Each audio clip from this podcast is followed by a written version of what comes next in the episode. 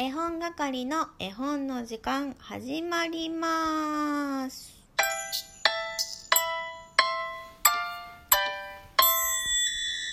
はい、こんにちは。絵本係まこです。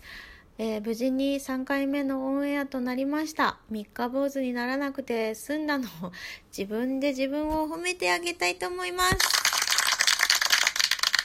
はい。1回目、2回目と、ビギナーズラックなのか皆さんからスタンプみたいなのもいただいて、とっても嬉しく思っています。あの、もし私とつながっている人が聞いてくれているのであれば、聞いたよって言ってくれると、なんか嬉しい。このラジオの向こうに誰がいるのか分からず配信していてそれもまた楽しいんですけどね新しいつながりができるのも楽しいんですがなんか感想などもこっそり教えてもらえると嬉しいなぁなんて思っています。それでえっと今日もねインスタライブを先ほどして今日もアフタートーク的なので楽しんでいこうかと思うんですけど、まあ、もちろんインスタライブと関係ない内容のものもお届けしていきますのでラジオトークだけで話す内容もありますのでねまた聞いてやってください。そして先ほどのインスタライブでは「えーっと特別な日」という絵本を紹介しながらあのー昨日起きたエピソードをお話ししたんですけどこの特別な日山本陸夫作文系から出ています。くまちゃんがね白くまちゃんが主人公の絵本なんですけどこのくまちゃんはおお熱があってですねうんと子供園はお休みしようかって言ってお休みするんですね。で弟くんが子供園に行ってでママと二人っきりになってやっぱママとあママという書き方はしてないな。お母さん。お母さんのいろんななんだろう普段子供園に行ってる時のお母さんの様子を見たりお母さんと一緒にいられない時間一緒にいられたりしてとっても特別な一日を過ごすよというお話。それだけじゃなくて最後にね弟くんが帰ってきてあの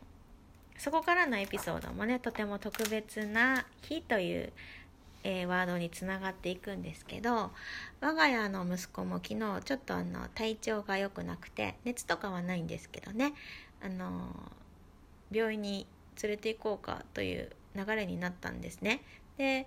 体調が悪いというよりもなんかお盆明けでママといたいなっていう気持ちがちょっと強く見えたので私も仕事あったんですけどまあ自分でやる仕事なので少し融通を利かせて息子といる時間を確保しましたで病院耳鼻科と眼科をはしごしてうんとその後なんかねずっと外食がしたいって言われていてなんか例えば「今日ハンバーグだよ」って伝えても「お店で買ってきたハンバーグお家で作るハンバーグ?」って聞かれるんですねなこの聞き方だとなんかお店の方が美味しいって聞こえてくるから嫌なんですけど多分お外に食べに行きたいなっていうことだと思うんですお外では食べないの？お店僕お店のご飯が食べたいなみたいなことを言うのでそうだよねって、まあ、時期も時期なので外食はずっとしてなくてそろそろまあ空いてるところ見計らってね対策万全にして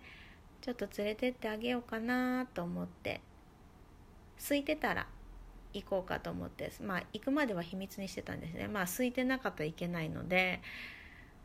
で着いたら空いてたのでじゃあサクッと食べて帰ろうかなと思ってあのフファミレスですねいわゆる。によって2人で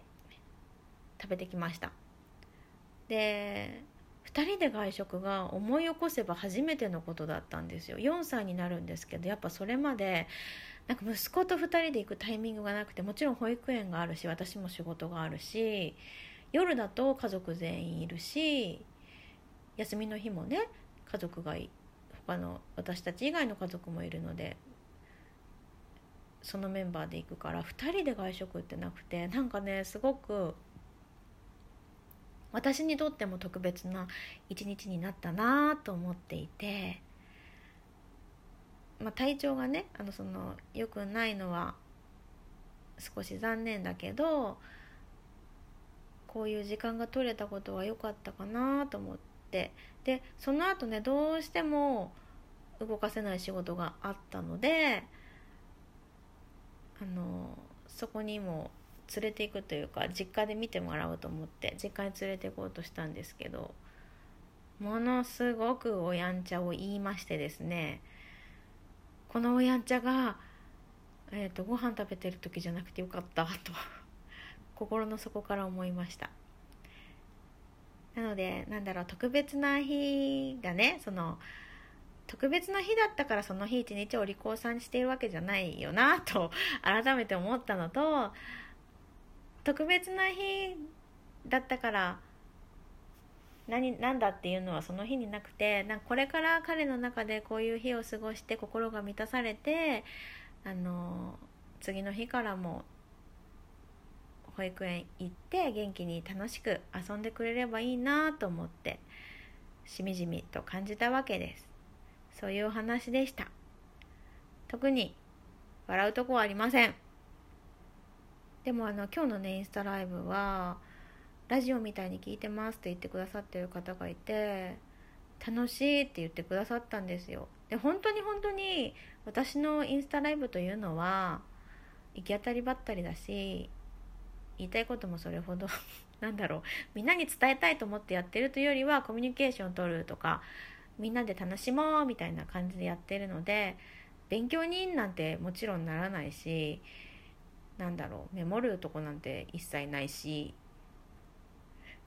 だからそんなライブなのでたまに自信をなくすんですけどまあこれはこれでこのままでいいって言ってくださった人もたくさんいたのでまあ私はこのまま行こうかなと思ってます。だってみんな同じじゃつまんないもんね。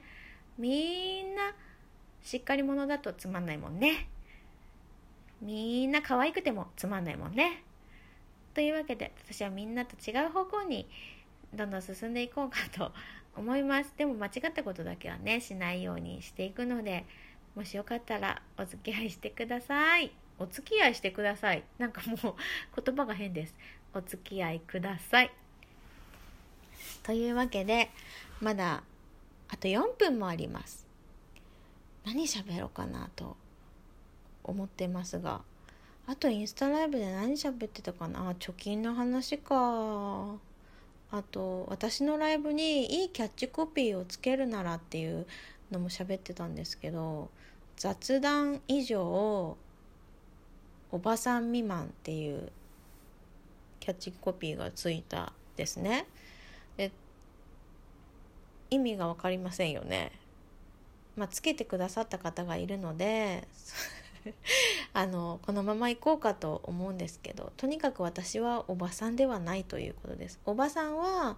92歳からおばさんだっていう結論に先ほどのライブでなったのでまだ私たちは赤ちゃんだバブーって言ってました。だからこれを聞いてる皆さんも、まあ、もし92歳の方がいたらもうおばさんなんですけど92歳よりもっともっと若い世代の人はまだお姉さんにも達してない赤ちゃんです。毎日赤ちゃんの気持ちで生活したらなんかすごい楽しくなるんじゃないかなと今ポジティブな考えが浮かんでしまいました。どうでしょう？皆さんも自分が赤ちゃんだと思って過ごしてみませんか？なんか変な自己啓発みたいなライブっていうかラジオになってしまってますがそういうものではありません。おふざけしてるだけです。ではですね、最後にお題ガチャして終わろうかな。ここにね、お題ガチャっていうボタンがあるんですよ。それをポチッとすると、お題が出てくるので、よいしょ。あ、不良に憧れたことってあるっていうお題が出てきました。不良に憧れたこと？不良に憧れたことはないけど、ギャングに憧れたことはありますギャングギャング。あの私たちが高校生の時代はまさにルーズソックスパラパラガングロギャルみたいな時代だったんですけどそういう友達はたくさんいたんですが私どっちかっていうとそのメロコアとかスカコアとかこうストリート系が好きだったのでスケボーしたりとか。なのでギャルの路線には行かず割とファッションもストリートな感じでいてその後ヒップホップにはまりその後レゲエにはまっていくんですけどちょうどね池袋なんだあのドラマ石田イラーさんの池袋ウエストゲートサイドパーク合ってる？わかんないけどあれが流行っててドラマでえっ、ー、と3人でねお友達3人で名古屋の大須というところに行ってあのギャングが着てるような服をね買ってじゃあ3人の中で誰がキングになるって。まさかの私。私キングの座を勝ち取りました。なのでその一緒にいた友達の携帯のアドレスの中にはいまだに私から電話がかかってくると「キングマコ」って出ます。しかもキングとマコの間には星マークがついてる。というわけでお時間になりました。以上です。今日も楽しんでいただけましたでしょうか？それでは絵本係の絵本の時間おしまいです。さようなら。